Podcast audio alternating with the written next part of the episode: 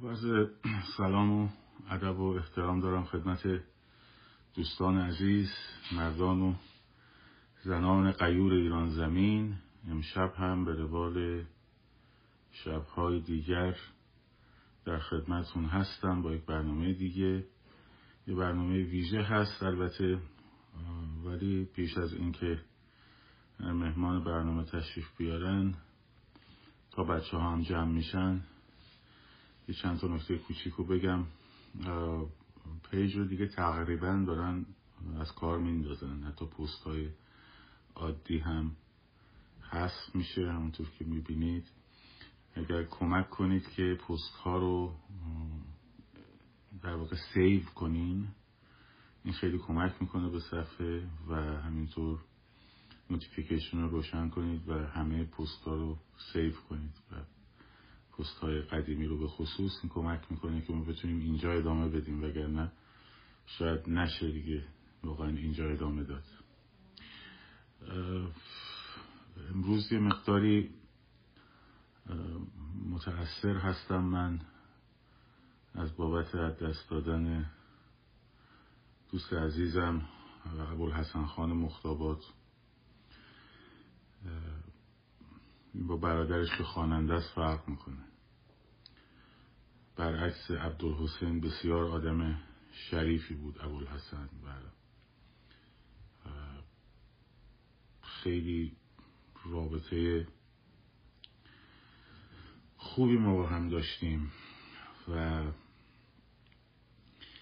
یکی از فشارهای روانی که در دوره انقلاب من تحمل دارم می‌کنم اینه که طیف زیادی از دوستانم که در فضای موزیک سالها با هم کار کرده بودیم و دوست بودیم و چه تو مطبوعات موسیقی چه تو گروه های موسیقی چه در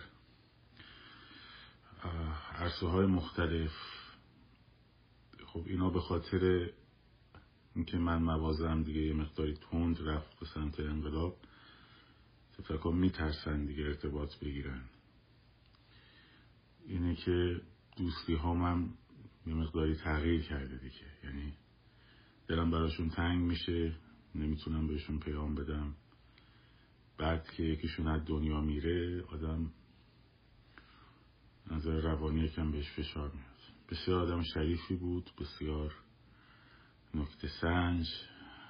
وقتی که اومد برای شما موقع مدیر برنامه های استاد لطفی بودم سال 85 که یه گزارشی تهیه کنه مصاحبه بکنه با استاد لطفی.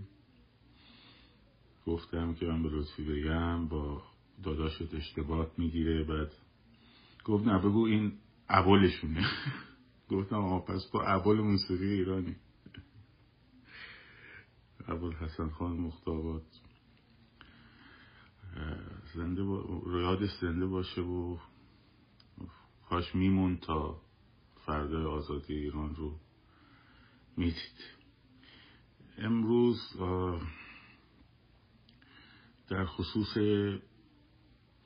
تاریخ کردستان و احزاب کردستان و تقسیم بندی های حزبی در درون مرزهای ایران و بیرون مرزهای ایران می‌خوام در خدمت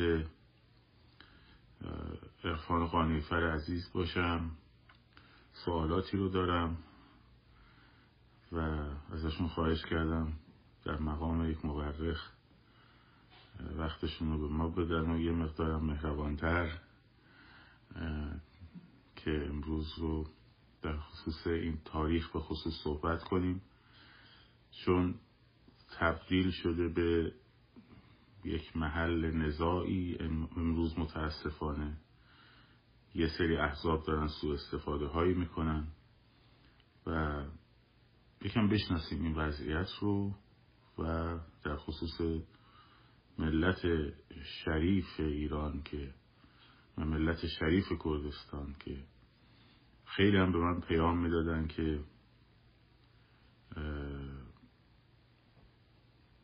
در واقع ما تجزیه طلب نیستیم. این چیه به ما میگن و اینا؟ در واقع از ایشون بپرسیم. چرا به ایشون پناه بردید؟ پناه بردن کار شما هست می‌خوای من بشه خودتون رو با دیگران یکی نبینید. خب من میبندم کامنت ها رو و در خدمتون در خدمت ارفان جان اگر که ریکوست بدی ممنون میشم چون من اینجا هرچی می‌کنم. نمی‌توانم پیدا کنم. بذارید ببینم. چون وقتم کمه باید سریعتر. ما ریکوست بدید. ممنون میشم. بله.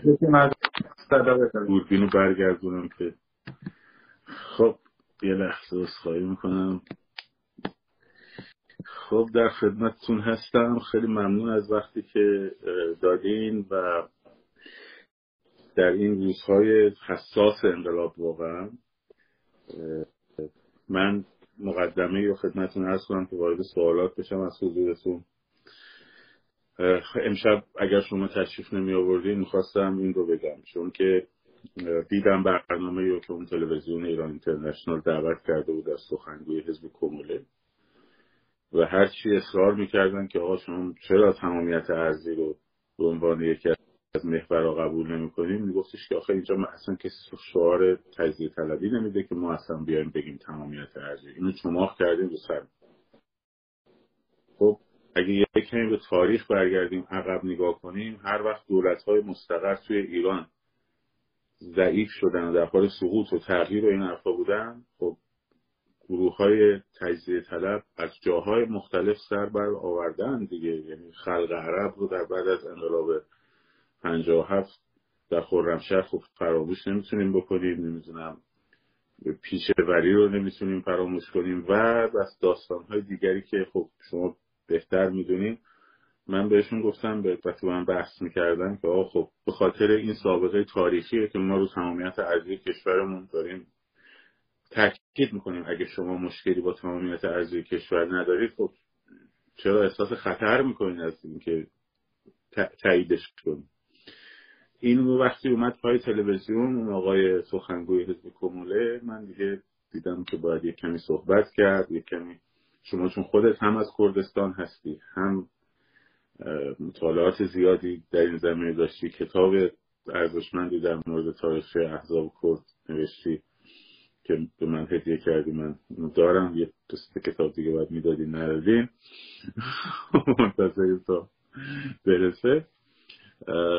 از خدمت شما باشم. می‌خواستم یه خواهشی بکنم. یه تاریخچه از مختصر از احزاب کرد در ایران و در عراق و در ترکیه آن چیزی که صلاحتون صلاح می‌دونید بفرمایید در خدمتتون باش فکر کنم تصویرتون فریز شده.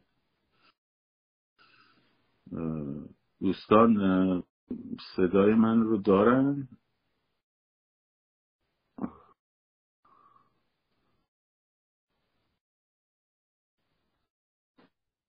من فکر کنم تصویر رفت. بله بله یه چند لحظه میشه که تصویر بله. رفت دوباره برگشت خب من نمی‌دونم بس سوالمو تکرار می‌کنم احتمالا نشنیده باشین شاید. بی تاریخچه ای تبارشناسی از احزاب موسوم به احزاب کردستان. چون من اصلا خودم دوست دارم بدونم مخاطبان دوست دارم بدونم. مثلا آیا حزب دموکرات کردستان ایران با حزب دموکرات کردستان مثلا آقای بارزانی فرق داره؟ یکی هن. کوموله چجوریه در عراق اینا چجوریه در ایران چجوریه ترکیه چجوریه یه شمایل از امروزش اگه به ما بدین تا بعد برگردیم به تاریخش اگر که صلاح می‌دونیم از کنم که دوستان نازنین ما ببینید تاریخ یک جاده یک طرف است. به تاریخ عقبگرد نمیشه کرد و تاریخ همیشه باید ازش دست یاد گرفت. و تاریخ اونایی که ازش دست یاد نمی‌گیرن یعنی آدم های مخبت و سلیم العقلی نیستن. برای هم به دیوانگان میگن تاریخ دوباره تکرار میشه. یعنی که از قبل درس یاد نگرفتن تجربه نیاموختن و در امتداد مسیر دوباره از نو اون اشتباهات قبلی رو تکرار می‌کنن. برای همون میگن تاریخ دوباره تکرار میشه. و تاریخ دادگاه بیرحمی قضاوت تاریخ. در بین جنگ جهانی اول تا جنگ جهانی دوم در واقع یک سری جنبش ها حرکت های کردی در ایران ترکیه عراق رخ داد. هر کدوم بررسی خاص خودشون بخواد اینجا وقتش نیست اینجا فرصتش نیست. در جنگ جهانی دوم به بعد یک سری حرکات دیگه شروع شد. در تاریخ کشور خودمون زمانی که قاجاریه به پایان رسید ببینید بذارید یه خود برگرد موقعی که اسلام به ایران حمله کرد و مثلا سعد بن عبی وقاص اومد حمله کرد و شمشیر و لشکر کشید و مردم ایران رو می‌زدن میکشتن که بگو اشهد ان لا اله الا الله وگرنه قتل عام می‌شد و کتابخونه های متفاوت سوخته شد و در واقع میشه گفت که حتی جنگل های متفاوت در ایران از بین رفت و جاهای زیارت کرده های زیادی در ایران به اصطلاح آتیش زده شد که آخرینش در همین جنگ نهاوند بود که مثلا یزگرد سوم و ماجراهاش که همتون حالا یا نخوندین یا اگه خوندین کتاب 1400 سال زندیات شجاع شفا رو نمی‌دونم در تلگرام بهرهجان گذاشتم یا نه ولی اون مثلا توش هست. و بعد می‌رسیم به دوران حمله مغول و تیمور. در دوران بعد از حمله اسلام کورت ها به عنوان کهنترین قوم ایرانی مذهب خودشون رو حفظ کردن که خیلی به اتفاق علاقه من به زرتشت بودن و ممانعت داشتن با دین جدید. چون احساس می‌کردن فرهنگشون رو نابود می‌کنه و حق با کوتا بود چون یک سری آداب و رسوم کهن کلاسیک داشتن که این قومی که فراتر و دورتر از این بافت فرهنگی بود می‌خواست اون رو نابود بکنه مثل یه چرخ دنده هایی که همدیگر رو نابود می‌کنن. ولی بعدها کردها تا سالهای سال این مذهب و فرهنگ و آداب خودشون رو حفظ کردن.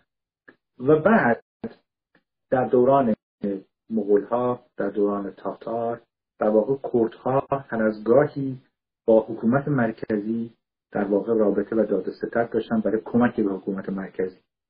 تا میایم به 520 سال اخیر یعنی زمانی که صفویه درست.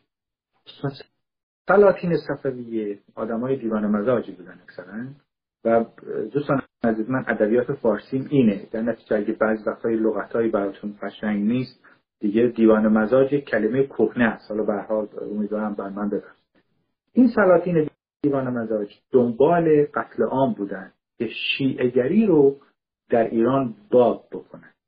میراثی که امروز برای صفیه وقیه ولی فقیه مونده در واقع همینه داستان سلاطین صفویه در آذربایجان قتل ها انجام دادن و در واقع کردها بودند که برخی جاها چه در دوران قدیم علیه خلیفه عرب در واقع می جنگیدن و چه در زمان سلاطین صفویه کردها اون ظلم و ستم رو نمی‌تونستن قبول بکنن؟ چون به شمشیر می‌خواستن دیگه کردها گرویده بودن به اهل سنت اونها می‌خواستن به شمشیر کردستان هم تبدیل بشه به شیعگری و بشه آین شیعگری اونجا یک بار دیگه کردستان این ممانعت رو از خودش نشون داد که اونم اینجا جاش نیست این وقت نیستن و بعد در دوران نادر شاه مهمترین سربازان نادر کردها بودن به خاطر غیرت جوانمردی با رشادت اسامی متفاوتی که حتی در فردوسی و صناعی و غزنوی و غیر شما می‌خونین اونها هست. مثلا فرخی مورد کردها چیزایی که داریم و به هر حال اینها شد و ملای شیعه رو پس راندن و کردها تمایلی به ترویج آین خرافات و موهومات شیعگری در داخل کردستان نداشتند. شاید بدون اقراق بگم که الان هم آثارش باقی.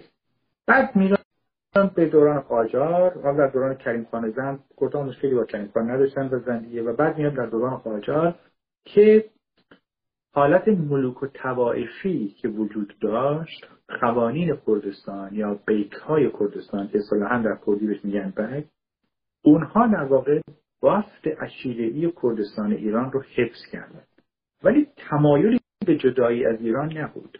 باج و خراج رو به حکومت مرکزی می‌دادند ولی به صورت سنتی ملوک و توایفی کردستان رو اداره می‌کردند. مثلا در کردستان که از مشهورترین خانواده هایی که انجام می‌داد در سنندج آصف بود. آصف سنندج. یا که چند تا خانواده یحیی وزیری صادق وزیری که همتون شنیدید آدمای معتبر ها آدمای معتبری از اینها به سیاست ایران تزریق شد. و بعد این ماجراها که رخ داد می‌رسه به زمان رضاشاه. خب رضاشاه دوران سربازیش رو در سنندج گذروند و نگهبان دم در خونه آصف بود. و آصف وقتی فهمید سرباز لایقی است و غیره فرستادش برای دوره مسلسل در کرمانشاه که اون موقع اسم مسلسل اسم مسلسل مکسیم بوده و حتی تا مدتی رضاشاه مشهور بود به رضا مکسیم اون تنها کسی بود که مثلا قدرت اون استفاده از مسلسل رو بین همدوره هاش بیشتر یاد گرفت مثلا. این رو من از یحیی صادق وزیری شنیدم. در واقع که وزیر دادگستری شاپور بختیار بود همین چند سال پیش در سال سالگی فوت کرد. خب این از رضا شاه. وقتی رضا شاه شد شاه پسر آصف رضا آصف که نماینده سنندج بود وکیل سنندج بود در پارلمان ملی هر وقت برای سلام می‌رفتن رضا شاه. رضا رو که می‌دید می‌گفت حالا آقا خوبه. یعنی هنوز که هنوز خودش رو در اون لباس می‌دید. اینقدر احترام قائل بود رضا شاه. در حال این بافت کردستان به عنوان مندان به فرهنگ ایران و جزء تار و پود فرهنگ ایران همواره بود.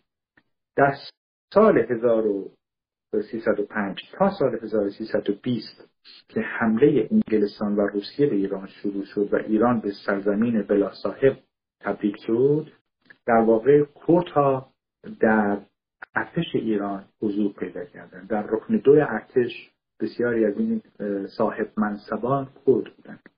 چرا؟ چون رضا شاه احترام خاصی به گیلک ها قائل بود و خوزستانی ها قائل بود به آذربایجانی ها قائل بود به خراسانی ها قائل بود و جالبیش به اینه که خود رضا تمام اون متجاسرهایی که در خراسان آذربایجان کردستان اهواز و غیره علیه حکومت مرکزی اسیان کرده بودن رو سکوب کرده بود.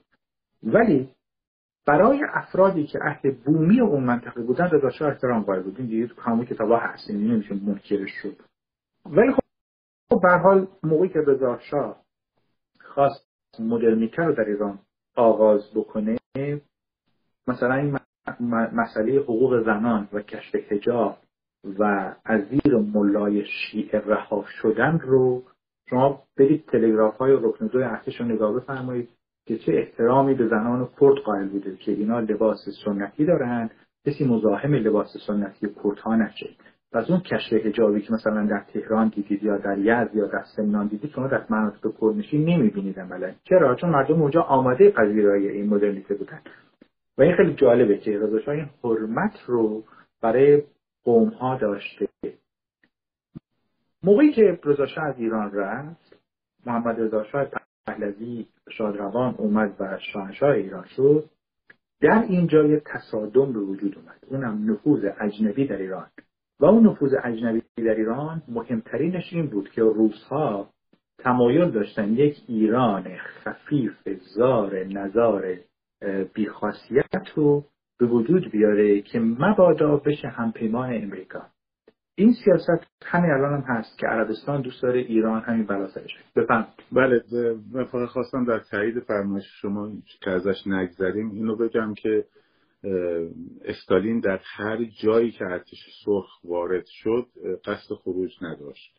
حتی برلین رو هم در واقع چون در اون عکس تاریخی ژنرال آیزنهاور و مونتگومری و برادلی از این طرف و ژوکوف و چویکوف از اون طرف اومدن به هم پیوستن برلین هم بساسه نصف کردن گفتن اینجایی که ما گرفتیم مال ماست. یعنی قسمت رایشتاک و نمی‌دونم ویلهم اشتغاسه که ساختمان اصلی نازی اداره دولتی نازی همونجا بود. و از تک تک این محلایی که ارتش سرخ وارد می‌شد دیگه بیرون نمی‌رفت. و جزء تریتوری شوروی امپراتوری بیرونی شوروی هم بهش می‌گفتن. برخی هاشو که اصلا چسبون به خاک خودش برخی هم که عنوان امپراتوری بیرونی. و برای آذربایجان هم یه اینجور برنامه داشت دیگه شما همین فقط خواستم این توضیح رو بدم که داستان اصلا اجنبی که منظورمون میگه چی هست. ببخشید اضافه کردیم. و بعد اون ماجرای کمونیستا که خب شوروی حزب کمونیست رو درست کرده بود حزب توده رو در ایران را انداخته بود کم کم. کرد ها هم بینصیب نمودن از این بلا و حزب کمونیست هم در کردستان یه طرفدارهایی داشت. منتها کردها بیشتر کردهای عراق. تصورشون این بود که روشن فکری یعنی اینی که یا برن به سمت کمونیست چین مثل ابراهیم محمد مثل جلال طالبانی یا اینی که برن به سمت کمونیست شوروی. و تفکرشون بر این بود که مثلا حزب شیوعی عراق یعنی مدرنیته. خب اون موقع در ایران هم برهوت بود برهوت تفکر بود. تفکر اندیشه ایرانی در واقع من با خلوص نیت خدمتتون عرض می‌کنم که از قرن 56 به بعد یک جورایی تفکر ایرانی انگار با تصادم روبرو شده و وقتی که مغول و تاتار به ایران حمله کردن بسیاری از فلاسفه ما به هند رفتن به کشورهای دیگه رفتن. پس اون اندیشه و تفکر ایرانی یک نوع از همگسستگی و از همگسستگی رو شاهدش هستیم در قرن پنج و شیش و وقتی که حافظ و سعدی میان اونها اون بلاها رو برای ما بیان می‌کنن که تفکر از بین رفته و ملا داره تاراج می‌کنه تاراج فکری. این رو شما بعد از جنگ جهانی هم می‌بینید که این فکر کمونیستی در واقع وارد شده و مثل یک ویروس مثل یک کرم در واقع داره میره جلو و پوسیده می‌کنه هر چیزی رو و اینها ضد تفکر ایرانی بودن. یعنی اگر ناسیونالیسم ایرانی رشد داشت اونها ضد این قضیه بودن. چرا؟ چون وقتی که ناسیونالیسم ایرانی باشه دیگه طرف نمیره به دستبوس و پابوس اجنبی. و وقتی که اون از بین بره اینها راضی میشن که کشور رو به اصطلاح دو دستی در بشقاب بذارن به اجنبی تقدیم بکنن. وقتی که جنگ جهانی دوم شروع شد و رفت با وجود اینکه رضا شاه اعلام بیطرفی کرده بود ولی متاسفانه اون چیزی که نباید بشه شد و اینها چون ایشون علاقمند به آلمان بود ولی زیر سلطه آلمان نبود انگلستان و روسیه دنبال بهانه گشتن و به حال شد ماجرایی که باید باشه ولی نخست وزیر قابل و لایق به اسم فروغی بود. که پادشاهی ایرانی و آین شهریاری رو حفظ کرد. حداقل در اون ایام. حالا خوب و بدش دیگه الان وقتش نیست صحبت کنیم. ولی گفته بودن بیا رئیس جمهور شو. و قبول نکرد چون خلاف متحیایی خب. محمد رضا شاه پهلوی دوران پرتلاطمی رو طی کرد. چرا؟ چون کشور تاراج اجنبی است. از طرف دیگه روس ها اومدن به خاطر اینکه ایران رو تحت فشار قرار بدن اومدن دو تا جمهوری 50 کیلومتری درست کردن که در مهاباد اسم جمهوری مهاباد. اونایی که میگن جمهوری کردستان غلطه. چرا؟ چون جمهوری مهاباد در داخل آذربایجان. سنندج که نرفت سراغ داستان. یعنی مرحوم آصف علاقه و باور و اعتقادی نداشت به ماجرا. حتی نماینده فرستاد پیش چه ماجرای شیخ محمود در کردستان عراق چه ماجرای قاضی محمد. که اگر کمک مالی چیزی کمک خوراکی غذای چیزی می‌خواین حاضرم انجام بدم. ولی من حاضر نیستم جدا بشم از ایران.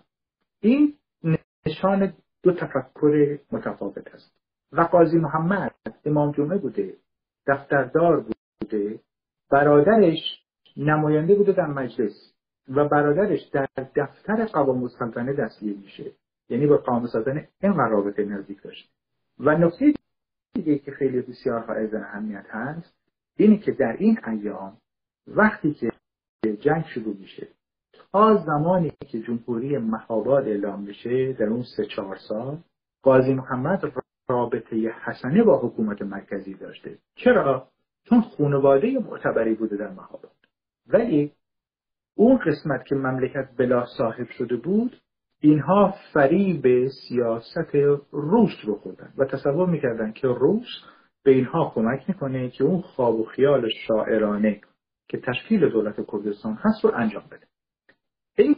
انگلستان که در کرمانشاه حضور داشت و کرمانشاهیا می‌دونن این مسئله رو که مثلا سرهنگ فلیچر در اونجا پایگاه انگلستان داشت که رابطه داشت با خانواده آسف با خانواده سنندجی خب اون ها که نمیذاشتن برن سراغ قاضی محمدی. خب اونا همکاری می‌کردن با انگلستان و همکاری می‌کردن با حکومت مرکزی. چرا؟ به خاطر اینکه حقوقشون قطع نشه و حتی اون کردهایی هم که اسیان کردن علیه حکومت مرکزی مثل مثلا محمود کانیسانانی و غیر و در مریوان اینها هم پول می‌گرفتن از حکومت مرکزی و حتی بهشون درجه داده شد درجه استواری و گروگانی و غیر که از ارتش رکن دو پول بگیرن. خب این ماجرا اتفاق افتاد و متاسفانه قاضی محمد این فریب رو خورد. حالا یک کار خیلی از نظر سیاسی خیلی کار عاقلانه با عقل امروز و روابط بین الملل امروز نمیشه روش معنا گذاشت. گرچه من در لایو قبلی گفتم انسان انسان با اخلاقی است انسان با خانواده است انسان خوش‌قریحه است انسانی است که از نظر اصالت خانوادگی خانواده بسیار مهمی داشت. ولی خب این اشتباه استراتژیک رو داشتی. حالا اسمش این اسمش تهیه طلبی است که شما فریب اجنبی رو بخورید. علیه حکومت مرکز. به حال ارتش اومد و اون موقع زنده یاد رزمارا جانم. ببخشید.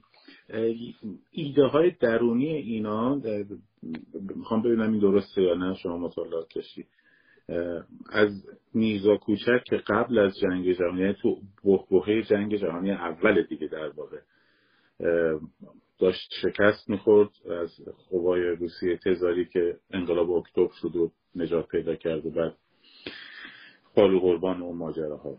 دکتر حشمت و این داستانه که رفتن ایده اینها شاید تجزیه من اینکه مثلا بخوان از ایران جدا بشن آیا بوده یا اینکه می‌خواستن به عنوان یکی از جمهوری هایی که چون در لنین در واقع کمیترن سه گذاشت اصلا آقا تمام کارگرای جهان و کشور باید بشن اصلا یک کشور واحد کمونیستی یک در واقع کارگران جهان متحد شوید همون شعار کمیترن سه دیگه.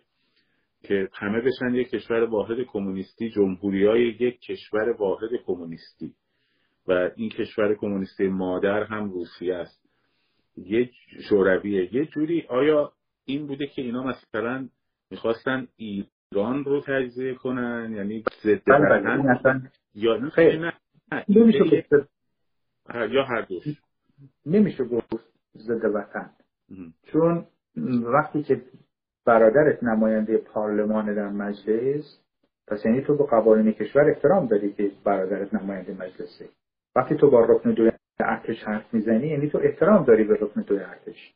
و وقتی رزما را پیام داد قاضی محمد خودش به استقبال ارتش ایران رفت در 15 کیلومتری مهاباد. دیگه نمیشه تکذیب کرد. بله اون عکس عکسیه که قاضی محمد شاه رو دید قبل از ماجرای جمهوری مهاباد. و در ارومیه شاه مملکت از قاضی محمد خواست که این منطقه پرآشوبه امنیت این منطقه رو از شما می‌خوام. چون آدم معتبری بود. خب اون عکس مال اونه که اون تو روزنامه مردم چاپ شده در اون ایام و قاضی محمد اونجا یه مصاحبه داره یه مصاحبه بکره و این مصاحبه شاید دوستان نیده باشن. من این رو در اسناد چون اسناد رکن دوی ارتش ایران خیلی از بین رفته. مثلا چیزایی بود که اون موقع من در آرشیو بحث پیدا کردم. در سالهای 2001 و 2 ببخشید 2005 و 6 نظرت که میشه 84 که اون موقع من کتاب جلال رو شروع کرده به حال انگلستان بارزانی رو هدایت می‌کنن به سمت مهاباد. هدف اینا چون سوالمون هدف اینا بود که بحث کارگران جهان و جمهوری جمهوری های واحد بعد جمهوری بود دیگه. خود قاسم تو کتابش هست دیگه. خود قاسم تو کتابش هست. دکتر کمال تو کتابش هست. همین فواد معصوم خاطراتش هست. جلال طالبانی هست که قاضی محمد و ریش سفیدای مهاباد بلند میشن میرن باکو در باکو بهشون چندین گونی قند و شکر میدن. اینا دیگه تصورشون سر اینه که دیگه واقعا دولت درست شد. وزیر خارجه داشتن وزیر کشور داشتن. خب آدمی که وزیر خارجه و وزیر کشور تعیین می‌کنه یعنی چی؟ یعنی من دولت مستقلم دیگه. وگرنه برای چی کابینه نه مثل جمهوری آذربایجان شوروی میش می‌خواستن بشن بله بله. اینا می‌خواستن بشن مجمع الجزائر به دور قمر اصلی. بشن جز اقماد و قاضی محمد هم اونجا لباس سرش امامه است ولی لباس روسی تنشه جلیقه روسی تنشه بی تعارف لباس کردی که تنش نیست که. و بعد این ماجرا طلبی بود از دید رکن دو ارتش ایران و از دید کشور از دید روابط بین هم درست است که اینها وابسته به شوروی بودن و این کار انجام حالا عرض کردم خودش نکات مثبت شخصیتی زیاد داشت چون نظر فکری و سیاسی خب خام بود دیگه. حالا بریم بالا بیایم پایین.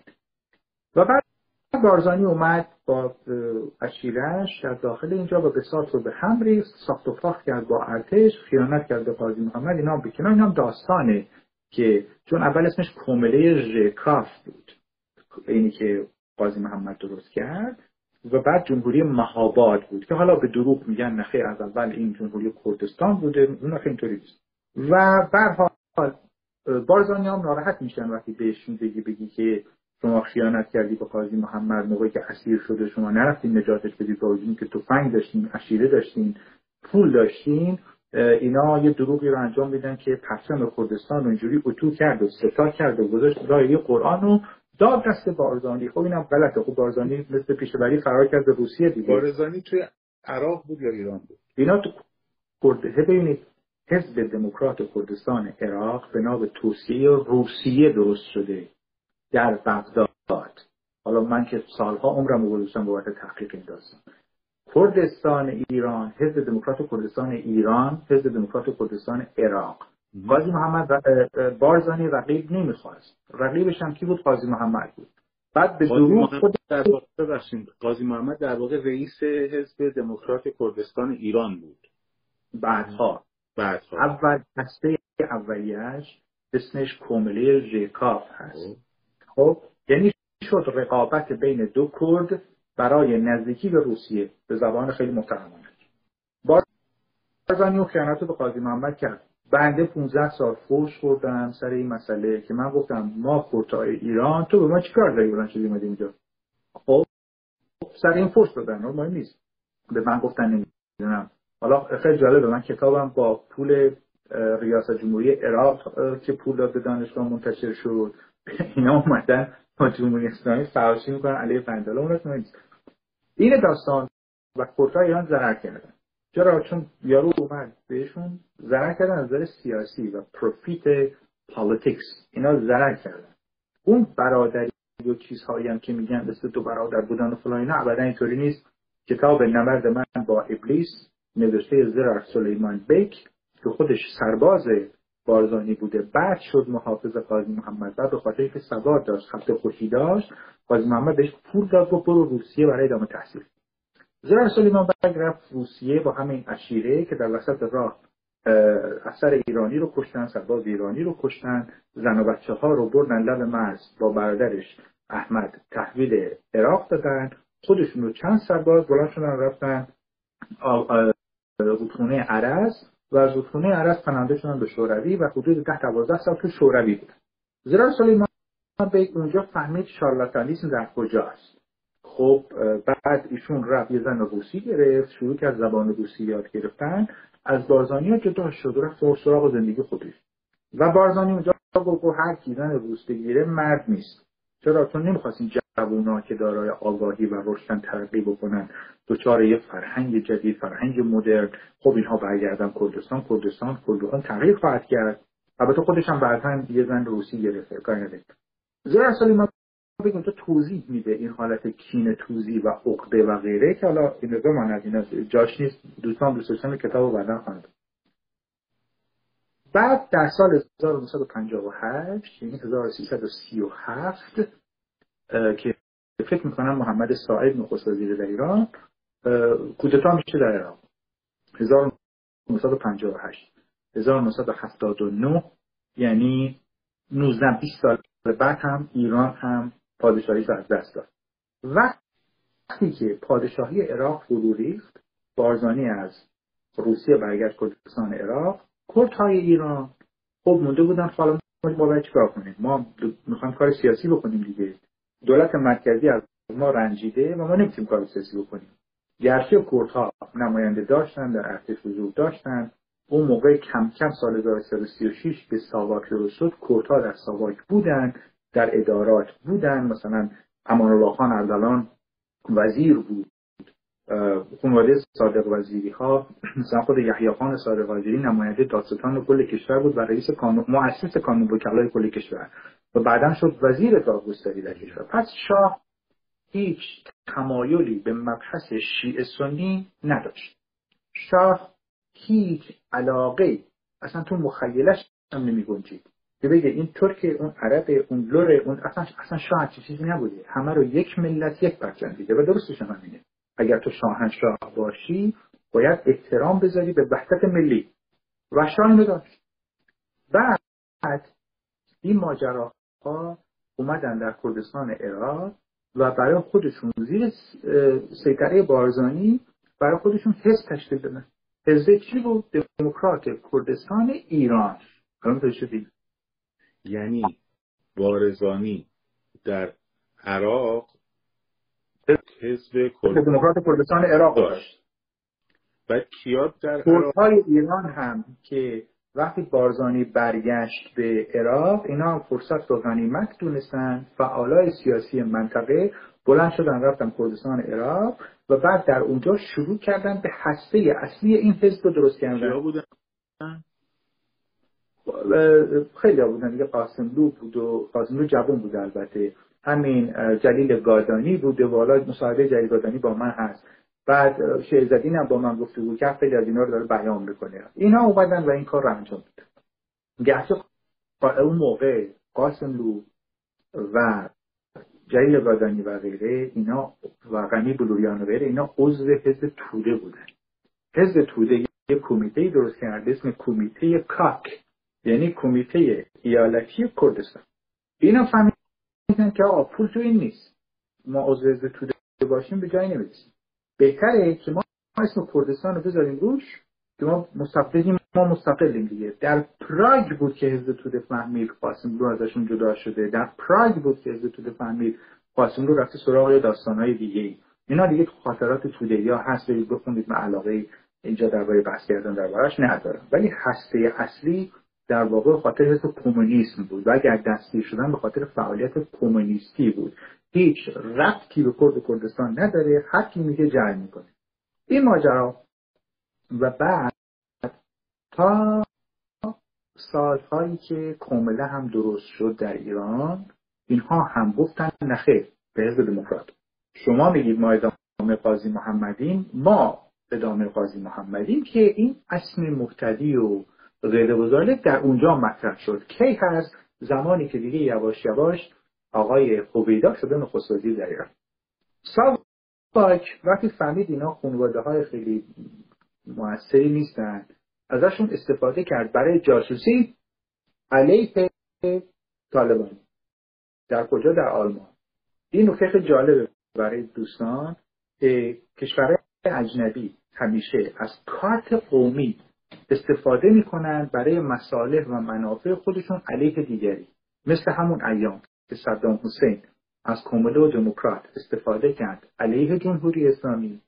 جمهوری اسلامی از کارت بارزانی و طالبانی استفاده کرد علیه صدام حسین. دو تا سوال دارم. طالبانی اینجا کجا بود و در کجای جریان قرار می‌گیره؟ طالبانی خب من کتابش نوشتم کتاب خاطراتش نوشتم حالا بارزانی ها هر چه اتفاقی راجع به این کتاب میگن برای خودشون میگن. اهمیتی نداره. ولی در کل طالبانی و ابراهیم محمد و سلسله روشن فکران کردستان عراق وقتی بارزانی برگشت در 1959 اینا اومدن حزب دموکرات کردستان عراق رو ترویج دادن از نظر روشن فکری. ولی چون روشن فکر بودند دو سال بعد ساواک اومد کردها رو تحریک کرد برای حرکت مسلحانه علیه رژیم عراق. بکر ببخشید. نه. قاسم مدد. عبدالکریم قاسم. و بعد از سال 1961 تا سال 1975 قرارداد الجزایر کردها سربازان ساواک بودن کردهای عراق. که توپای دور زنم بهشون داد شد کمک می‌کرده. دیگه حالا هم میگن جنبش ملیگرایی کردستانی رو همش قصه است. ساواک این کار رو انجام داد به عنوان یک کارت که عرس و اروندرود ببخشید عرس نه اروندرود رو که ماجرای قرارداد الجزایر دوستان برن تحقیق پس این ماجرا کردها کارت بازی دو قدرت منطقه‌ای شدن عراق و ایران. عراق نزدیک به روسیه ایران نزدیک به امریکا. چون اون موقع دیگه جنگ سرد بود دیگه کم کم کردها در این کلاف سردرگم خب هم باید هویت خودشون رو حفظ می‌کردن هم از نظر سیاسی به رشد فکری و اقلانیت فکری جامعه کمک می‌کرد بیت عارف این کمک انجام نشد. هر پولی که ساواک اسرائیل و امریکا در اختیار بارزانی ها گذاشتن اینا رفت تو حسابهای شخصی. دیگه من با نفسم دیگه. خب؟ خود کسینجر میگه آخرین پولی که من در حساب بانکی سوئیس گذاشتم به پول اون موقع 60 میلیون دلار بوده هر دفعه. این پول کجاست؟ حسابهای شخصی دیگه. ایسا پژمان رئیس اداره هشت ساواک رئیس بررسی های اطلاعات خودش اونجا توضیح میده چه جنایت هایی شده. بعد وقتی این کتاب برای یک بار چاپ شد در ایران در زمستان 1390 همین بارزانی اومد بیانیه صادر کرد علیه مخلص که آی این کتاب فلان و الو بلو غیره و زالک شاید دوستان عزیز تعجب بکنن که این علت حفظ و جوش اینها چی هست. علتش اینه که نباید راز کشف بشه. اگه عقل الانمو داشتن اون موقع جوون بودن. اگه عقل الانمو داشتن شاید ولی خب گفتم. 15 سال فکش خواهر و مادر به من دادن. سر اینه که من گفتم قبیله وحشی. چرا؟ چون وقتی اون کتاب در اومد نمایندگان بارزانی در جمهوری اسلامی به وزیر اطلاعات نامه نوشتن حالا نامش هست. مثلا اینکه از اون آدمایی که تو ایران امضا کرده این کتاب جمع آوری بشه قطبالدین صادقی کارگردان. یکیش جلال جلالی زاده نماینده مجلسه. باورتون میشه؟ در کجای جهان یک کارگردان علیه یک نویسنده نامه می‌نویسه به وزیر اطلاعات جلوی کتاب بگیرید. این انجام شد. این بیانیه توسط حزب کمله مبتدی و حزب هجری منتشر شد. علیه کتاب تندباد حوادث. باورتون میشم چیزی داری هست؟ خیلی چرا؟ حالا من با معتدی حرف زدم. من با معتدی رو دیدم. معتدی رو تو لندن دیدم تو عراق دیدم تو کنفرانس دیدم. مثلا دفعه اولی که اجری در عمرش با بی بی سی ورلد حرف زد من مترجمش بودم. و مصاحبه من با هجری اون موقع سال 1383 تو رسانه های خود حزبشون پخش شده. شدین عکس من با حزبشون با گادانی سر قبر قاسملو زن قاسملو همه اینا مال اونجا هست ولی چون بارزانی دستور داده بود اینا هم برده کنن علیه من جفه گرفتم مگر من با خیلی از اینا رفیق بودم سفر کردم با زدم ولی من چون نگاه هم ملیه اینا نگاهشون قومیه داستان از اونجا شروع شد. یعنی از زمستان 1388 که این کتاب منتشر شد کتاب جلال طالبانی که به دروغ بارزانی میگه طالبانی گفته فلان و فلان همش چطور فوش علیه بنده شروع شد. کار رسید به نامه نوشتن. به مرکز ضد تروریسم امریکا که من اخراج بکنم زندان بکنم. باورتون میشه؟ یعنی همچین چیزی در جهان نیست. اصلا هیچ قبیله وحشی این کار نمی‌کنه. کوردها منم شاهدم به منم فشار آوردن که حالا بعدا آه کتاب خونم پیش تو بود می‌خواستن کتاب خونه رو بسونن نه واقعا کتاب خونه رو بدم به اف بی آی اف بی آی اف بی آی دیوانه است. من استفاده کردم یه جایی بعد حالا بیاد کتاب خونه منو ببره. خب کتاب خونم اینا بود اینا تو خونه بهرال بعد این ماجراها شد و بعد شد سال 1357 زمستان 1357 در زمستان 1357 که شاه فقیر دیگه رفت اینها اومدن و بودو بودو اومدن داخل کردستان ایران چیه جنبش ملیگرایی خیلی رفتن پیش خمینی و ما خود مختاری بکنیم خب ما خود مختاری یعنی چی؟ یعنی که ما کردها اداره بکنیم. کردستان رو اداره کردن کردستان نفت داشت مشکل نفت نداشت. موقعی که اینا اداره کردن مردم وای میسادن تو صف نفت. کومله و دموکرات اومدن و برها شد اون ماجرایی که میشه. این گفته من به امام لبیک میگم اون گفته من میگیم دیدار امام اون میگه من چی چی. باور کنید خود شیعیان در شهرهای مرکزی نمی‌گفتن امام امام قاسم رو اینا می‌گفتن امام امام. انتخابات رفراندوم جمهوری اسلامی. نفر اول خبرگان شد. بعد راش ندادن تو مجلس. این شد برگشت سر بحث. جای اول خودش. خبرگان قانون اساسی. بله بله بله. و ایشون با صدام حسین رابطه داشت. همین شمخانی حالا شمخانی تروریست دیگه شمخانی رئیس شورای امنیت ملی ایران آدم سلیم و نفسی فکر نمی‌کنم باشه. این جزو حزب منصورون بوده جزو اون تروریست ها که با یه تروریست دیگه محسن رضایی اینا با هم منصورون رو داشتن. خودش تو خاطرات خودش میگه کار من پاس بانکوشی بوده دیگه. من که نمیگم که خودش داریم اینها اومدن بحث رو بهانه کردن به زد و خورد علیه کردها.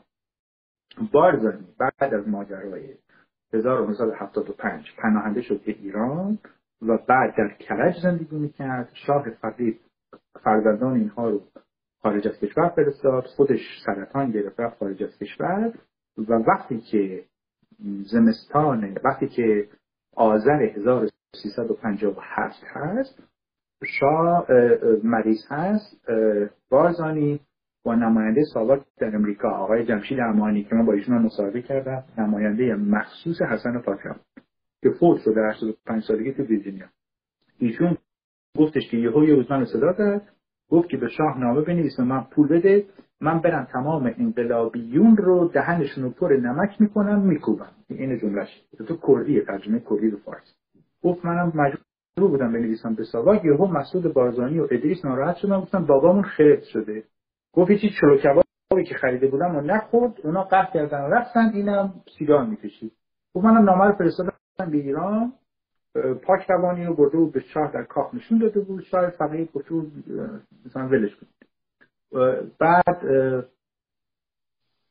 26 دی که شاه فقید رفت بارزانی در بیمارستانی بود در ویرجینیا. بودو بودو توسط یا آقایی که بعدا شد رئیس تو کرد عراق کردستان عراق.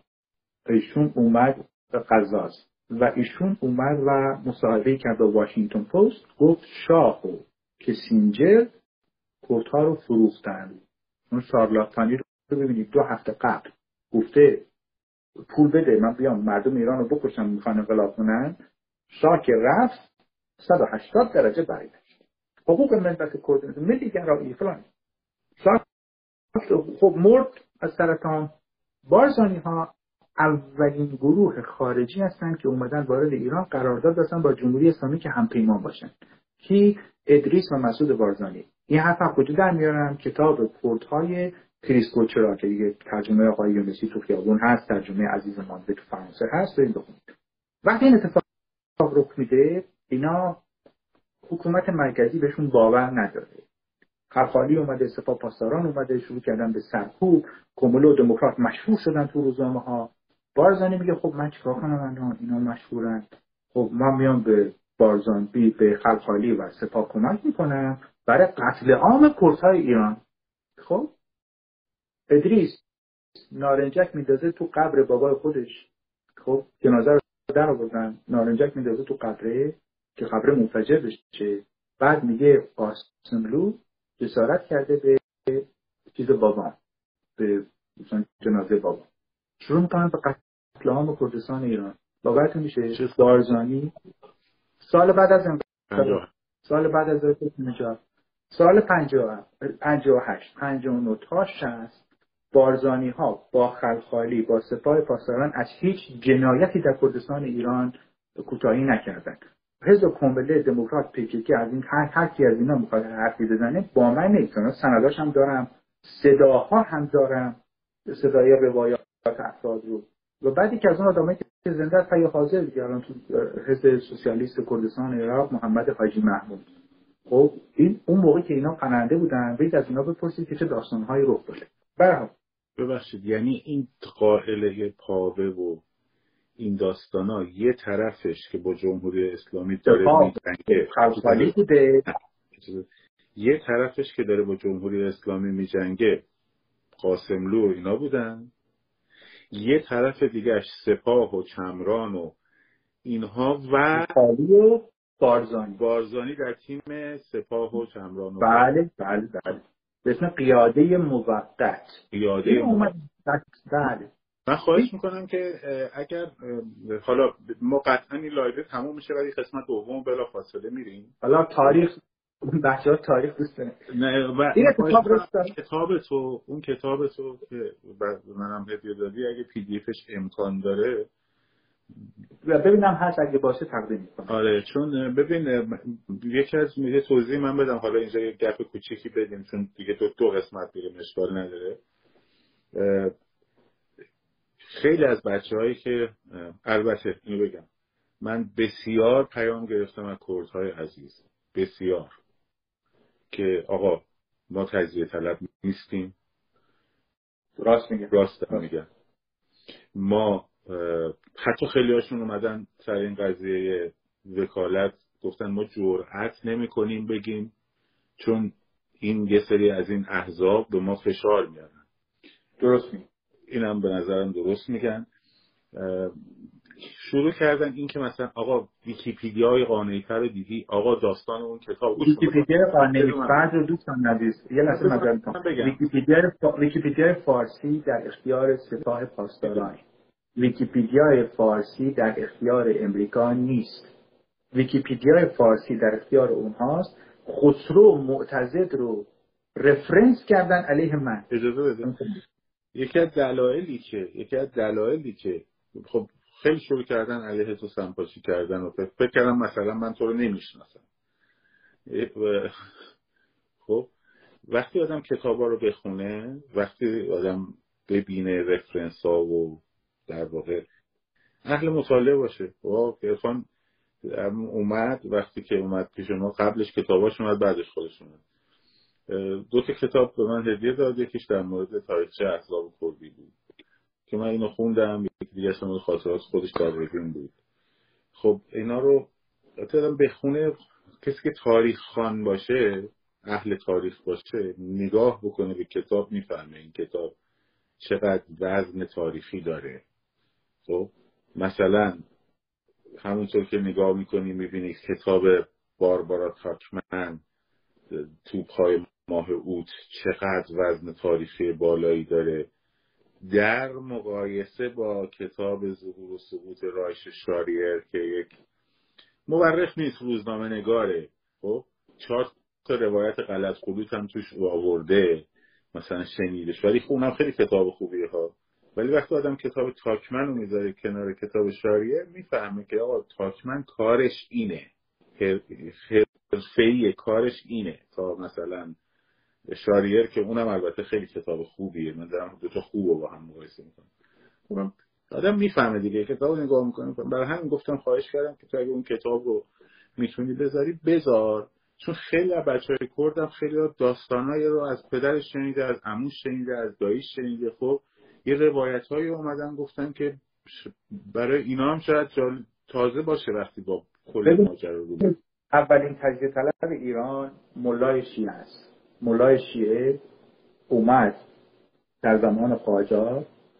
شاه قاجار چون خرافی بودن دیگه این شاه قاجار رو تهدید کردن برای حمله به روسیه و اون حماقت شد قرارداد گلستان ترکمانچار نصف ایران از این رفت. ارمنستان رفت آذربایجان رفت اینا همش رفت. اولین تجزیه طلب ایران کیه؟ مولای شیعه از نظر سند تاریخی کردها تجزیه طلب نبودن. نیستن. کردها از نظر سند تاریخی ارتش نادرشاه که من خیلی نادر رو دوست دارم با رضا شاه رو ارتش نادرشاه کرد بوده خیلی ارتش رضا شاه هم خیلیاش بود پس کردها تجزیه طلب همش بازیه اون قصه است. جمهوری اسلامی این قصه رو درست کرد. چرا؟ چون خودش از کارت کردی استفاده کرد. اون کارت کردی کی بود؟ بارزنی.